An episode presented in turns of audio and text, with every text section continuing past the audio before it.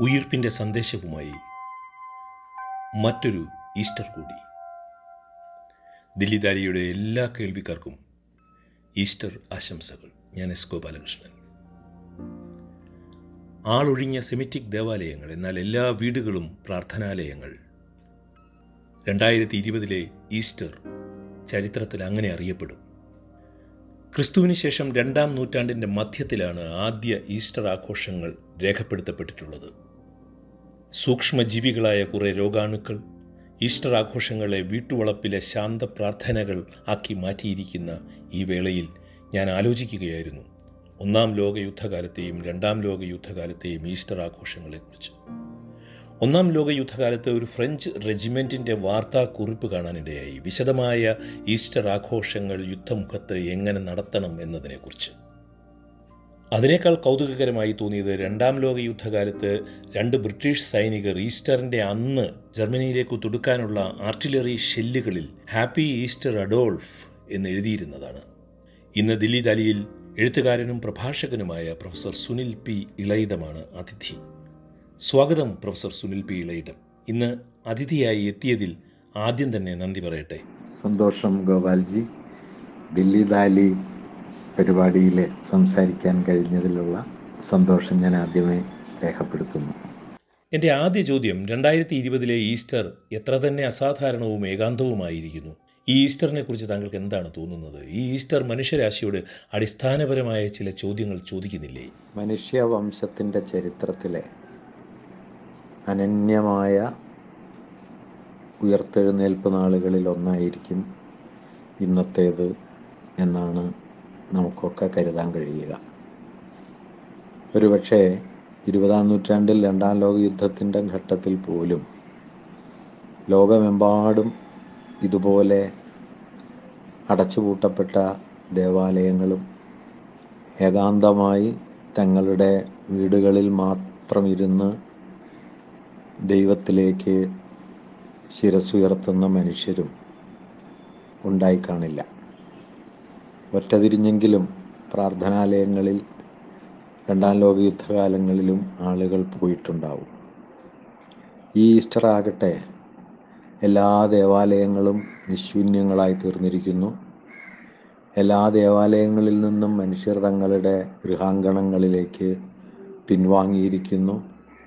ഒറ്റപ്പെടലിന്റെ ഏകാന്തതയുടെ അനന്തമായ ആകുലതയുടെ ദൃശ്യങ്ങൾ മനുഷ്യവംശത്തെ ആകമാനം വലയം ചെയ്യുന്ന സമാനതകളില്ലാത്ത ഒരു സന്ദർഭത്തിൽ ഉയർത്തെഴുന്നേൽപ്പ് നാൾ നമുക്ക് മുമ്പിലെത്തുന്നു. വാസ്തവത്തിൽ മതജീവിതത്തെക്കുറിച്ചുള്ള ഏറ്റവും അഗാധമായ ചില ചോദ്യങ്ങളിലേക്ക് ഈ സന്ദർഭം നമ്മെ കൂട്ടിക്കൊണ്ടുപോകും എന്നാണ് ഞാൻ കരുതുന്നത്. എന്തിനെയാണ് നാം മതാനുഭവമായി കാണേണ്ടത്? അത് ഔപചാരികമായ ആഘോഷ ദിനങ്ങളാണോ? മതങ്ങളും അവയുടെ സ്ഥാപനവൽകൃത സംവിധാനങ്ങളും കാലങ്ങൾ കൊണ്ട് പണിതെടുത്ത ആചാരരൂപങ്ങളും അനുഷ്ഠാന ക്രിയകളുമാണോ അതോ അന്തിമമായി മാനുഷികമായ ഉണ്മയിലേക്ക് നീതിയുടെ പ്രകാശം ചെയ്യുന്ന ഒരു മൂല്യമാണോ? ഈ അവസാനത്തെ ചോദ്യത്തിലേക്ക് ഒരുപക്ഷെ മതജീവിതത്തെ ആനയിക്കാൻ ഈ വർഷത്തെ ഈസ്റ്റർ കൂടുതൽ പ്രേരണയായി തീരും എന്നാണ് എനിക്ക് തോന്നുന്നത്. ദൈവത്തെക്കുറിച്ച് കസാൻസാക്കിസ് അവതരിപ്പിക്കുന്ന മനോഹരമായ ഒരു കൽപ്പനയുണ്ട്. ദൈവത്തെ തേടി അലഞ്ഞ് കാണാനാകുമെന്ന പ്രതീക്ഷിച്ച ഇടങ്ങളിലെല്ലാം ദൈവത്തെ തേടി അലഞ്ഞ് അവിടെയൊന്നും ദൈവത്തെ കാണാനാവാതെ ഒടുവിൽ ഒരു മലഞ്ചെരുവിലെ ഏകാഗിയായ ഒരു മഹാവൃക്ഷത്തിന്റെ ചുവട്ടിലെത്തി. വൃക്ഷത്തോട് തന്നോട് ദൈവത്തെക്കുറിച്ച് പറയാൻ അപേക്ഷിക്കുന്ന കസാൻസാക്കിസിന്റെ ഒരു കഥാപാത്രം. കസാൻസാക്കിസ് പിന്നാലെ എഴുതുന്നത് വൃക്ഷമേ നീ എന്നോട് ദൈവത്തെക്കുറിച്ച് പറയൂ എന്ന് ആ മനുഷ്യനെ അഭ്യർത്ഥിക്കുമ്പോൾ കസാൻസാക്കിസ് എഴുതിയത് അപ്പോൾ ആ മരത്തിൽ നിറയെ പൂക്കൾ വിടർന്നു എന്നാണ്. ഒരുപക്ഷെ ദൈവഭാവനയുടെ ഏറ്റവും മഹിതമായ ആവിഷ്കാരങ്ങളിലൊന്ന് ഇതാണ് എന്ന് ഞാൻ കരുതുന്നു.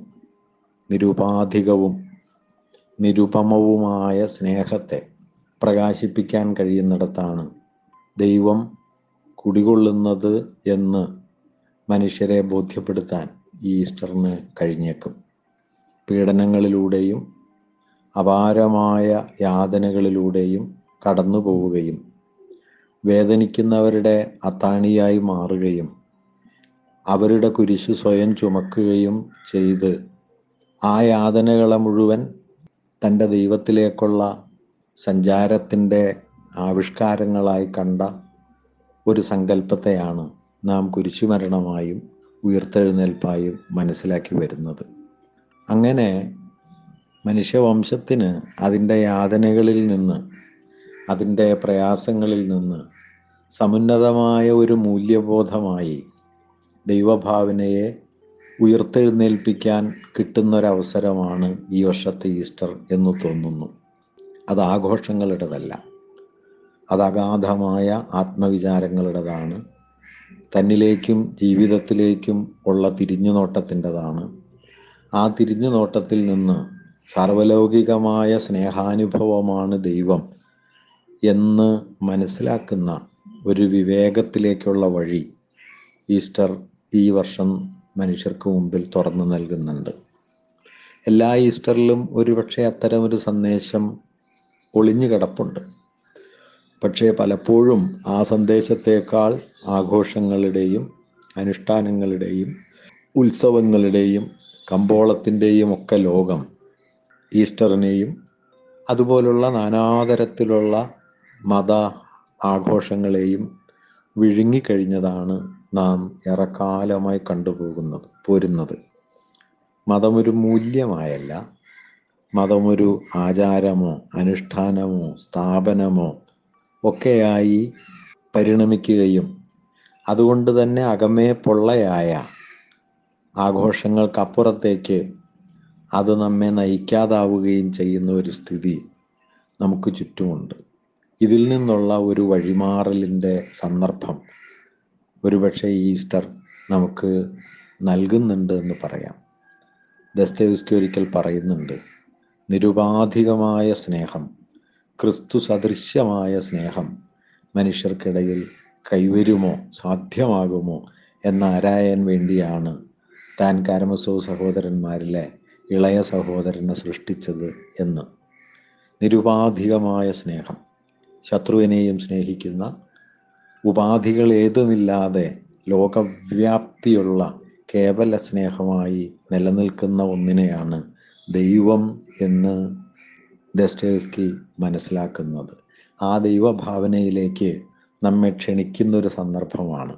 നാം കൊണ്ടു നടന്ന മിഥ്യാഭിമാനങ്ങളെ ആചാരങ്ങളും അനുഷ്ഠാനങ്ങളും സ്ഥാപനങ്ങളും അവയുടെ പ്രൗഢിയും ധനപ്രമത്തതയും ഒക്കെയാണ് ദൈവമെന്ന നമ്മുടെ സങ്കല്പങ്ങളെ അതിന്റെ എല്ലാ മൗഢ്യങ്ങളെയും ഉപേക്ഷിക്കാനും മതവും ദൈവവും വിപുലമായ ഒരു നീതിബോധത്തിന്റെ നൈതികമായ ഒരു സങ്കല്പത്തിന്റെ പ്രകാശന സ്ഥാനങ്ങളാണ് എന്ന് തിരിച്ചറിയാനും ഈ നിമിഷം ഈ ദിവസം നമ്മെ കൂടുതൽ പ്രേരിപ്പിക്കും എന്നാണ് ഞാൻ കരുതുന്നത്. ആ നിലയിൽ ഇത് മറ്റൊരു ഉയർത്തെഴുന്നേൽപ്പിന്റെ സന്ദർഭമാണ്.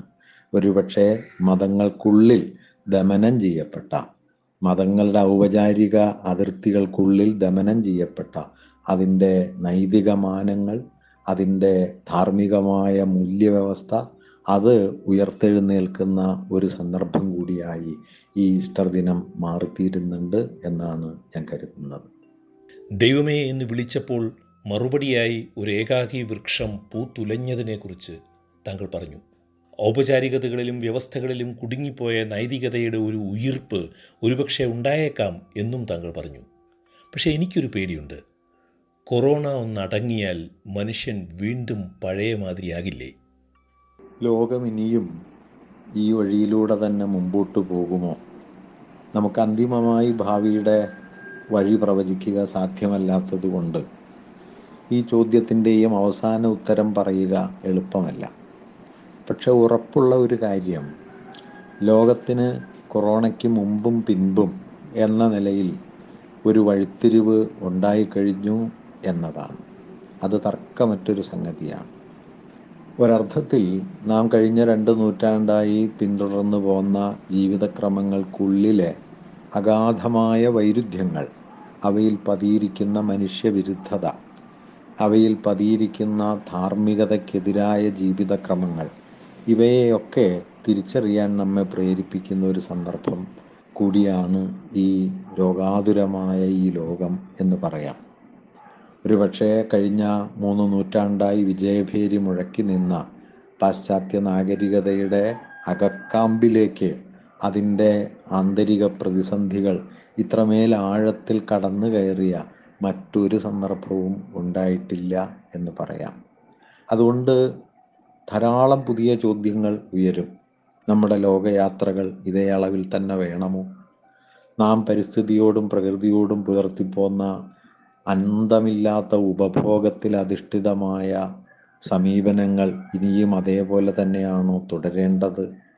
അതിർത്തികളെക്കുറിച്ചുള്ള ശാഠ്യങ്ങൾക്ക് ഇത്ര വലിയ അർത്ഥമുണ്ടോ?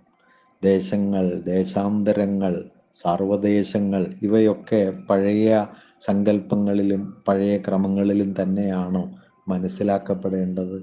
ഇങ്ങനെ ഒരുപാട് ചോദ്യങ്ങൾ ഉയർന്നു വരുന്നുണ്ട്. ആ ചോദ്യങ്ങൾക്കെല്ലാം മനുഷ്യർ ഉത്തരം നൽകാൻ നിർബന്ധിതരായിത്തീരും. ആ ഉത്തരങ്ങളൊക്കെ പഴയ ലോകത്തെ അതേപടി ആവിഷ്കരിക്കുന്നതിൽ നിന്ന് അതേപടി ആവർത്തിക്കുന്നതിൽ നിന്ന് അവരെ കുറെയെങ്കിലും തടയുകയും മറ്റൊരു വഴിയിലേക്ക് നീങ്ങാൻ മനുഷ്യവംശത്തിനു മേൽ അത് സമ്മർദ്ദം ഉയർത്തുകയും ചെയ്യും എന്നാണ് ഞാൻ കരുതുന്നത്. നിശ്ചയമായും ലോകത്തിന്റെ പഴയ ക്രമം മാറ്റങ്ങൾ ഏതുമില്ലാതെ അതേപടി ആവർത്തിക്കുക ഇനി അത്ര എളുപ്പമായിരിക്കും എന്ന് തോന്നുന്നില്ല. കാരണം നാം പിന്നിട്ട ജീവിതക്രമങ്ങൾ കൂടി പ്രതിസന്ധിയിലാകുന്ന ഒരു സന്ദർഭമാണ്. അവസാനമില്ലാത്ത മൂലധന വളർച്ച അവസാനമില്ലാത്ത വിപണിയുടെ വ്യാപനം ഉപഭോഗത്തിന്റെ അനന്തമായ പെരുപ്പം അത് നൽകുന്ന ജീവിതപ്രഭകൾ ഇതൊക്കെയാണ് മനുഷ്യ നാഗരികതയുടെ വികാസത്തിന്റെ മാനദണ്ഡങ്ങൾ എന്ന യുക്തിയോട് ഒരുപക്ഷെ നമുക്ക് വളരെ കൂടുതൽ ഇനി എതിരിട്ട് നിൽക്കേണ്ടി വരും.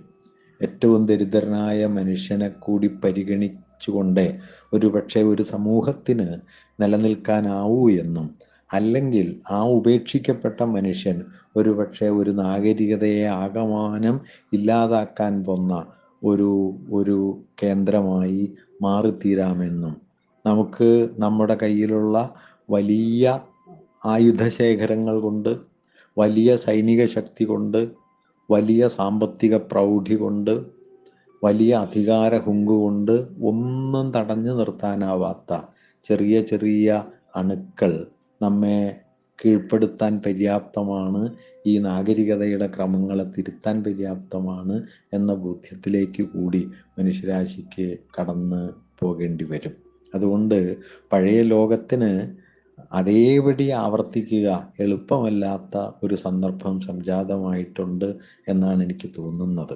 ഞാൻ കരുതിയിരുന്നത് ഒരുപക്ഷെ മനുഷ്യവംശം വലിയൊരു പ്രതിസന്ധിയിൽ ചെന്ന് മുട്ടാൻ പോകുന്നത് കാലാവസ്ഥാ വ്യതിയാനം ഉയർത്തുന്ന വെല്ലുവിളികൾ വഴിയായിരിക്കും എന്നാണ്. നാം പിൻപറ്റുന്ന ജീവിതക്രമത്തിന്റെ അപര്യാപ്തത അതുളവാക്കുന്ന വലിയ സാമൂഹ്യ വിരുദ്ധവും മനുഷ്യവിരുദ്ധവുമായ ജീവിതക്രമങ്ങൾ ഇവയെ മുഖാമുഖം നോക്കിക്കണ്ട് സ്വയം തിരുത്താനുള്ളൊരു പ്രേരണ മനുഷ്യവംശത്തിന് കൈവരുന്ന ഒരു സന്ദർഭം ആയിരിക്കും കാലാവസ്ഥാ വ്യതിയാനം ഉണ്ടാക്കുന്ന വലിയ ദുരന്തങ്ങൾ എന്നാണ് ഞാൻ കരുതിയിരുന്നത്. എന്നാൽ അങ്ങനെ ഒരു ദുരന്തത്തിന് മുൻപ് തന്നെ കോവിഡ് നയന്റീൻ എന്ന രൂപത്തിൽ രോഗാതുരമായൊരു ലോകത്തിന്റെ സമകാലിക രൂപത്തിൽ നമ്മുടെ ജീവിത വ്യവസ്ഥയെക്കുറിച്ചുള്ള വലിയ ചോദ്യങ്ങളിലേക്ക് നാം എടുത്തെറിയപ്പെട്ടിരിക്കുന്നു. ആ എറിയപ്പെട്ട ഇടങ്ങളിൽ നിന്ന് അതേപടി പഴയ ക്രമത്തിലേക്ക് മടങ്ങി വരാൻ മിക്കവാറും കഴിയാത്ത വിധത്തിൽ ഈ ലോകത്തിന്റെ ക്രമം മാറും. അത് എത്രമേൽ വിവേകപൂർണം ആ പരിണാമത്തെ ഉൾക്കൊള്ളാൻ അതുവഴി അവസാനത്തെ മനുഷ്യനെയും പരിഗണിക്കുന്ന ഒരു ജീവിതക്രമം ഉണ്ടാക്കാൻ നമുക്ക് കഴിയും എന്നത് ഭാവിയിൽ തീരുമാനിക്കപ്പെടേണ്ടതാണ്. പക്ഷെ അങ്ങനെ കഴിയണം അങ്ങനെ കഴിയേണ്ടതുണ്ട് എന്ന ഒരു സമ്മർദ്ദം ഉയർത്താൻ നിശ്ചയമായും ഈ പുതിയ സന്ദർഭത്തിന് കഴിയുന്നുണ്ട്. ആ സമ്മർദ്ദത്തെ ചരിത്രം ഉയർത്തുന്ന വലിയ ഒരു പ്രേരണയെ വിവേകപൂർവം അഭിസംബോധന ചെയ്യാൻ മനുഷ്യർക്ക് കഴിയുമോ എന്നത് ഭാവി നിശ്ചയിക്കേണ്ടതാണ്. അതിലേക്ക് പ്രത്യാശാപൂർവം നോക്കാനേ നമുക്കിപ്പോൾ കഴിയൂ. സുനിൽ ദില്ലി ദാലിയിൽ അതിഥിയായി എത്തിയതിന് വലിയ കൃതജ്ഞതയുണ്ട്. ഓരോ ശ്രോതാവിന്റെ പേരിലും എന്റെ വ്യക്തിപരമായ പേരിലും ഞാൻ നന്ദി രേഖപ്പെടുത്തുന്നു. ഈ പരിപാടിയിൽ പങ്കുചേരാൻ കഴിഞ്ഞത് സന്തോഷകരമായ ഒരു അനുഭവമായിരുന്നു ഗോപാൽജിക്ക്. നന്ദി സ്നേഹം. ഇതോടുകൂടി ഈ ലക്കം ദില്ലി ദാലി അവസാനിക്കുന്നു. ഒരിക്കൽ കൂടി എല്ലാവർക്കും ഈസ്റ്റർ ആശംസകൾ. സ്നേഹപൂർവം ഞാൻ എസ് ഗോപാലകൃഷ്ണൻ.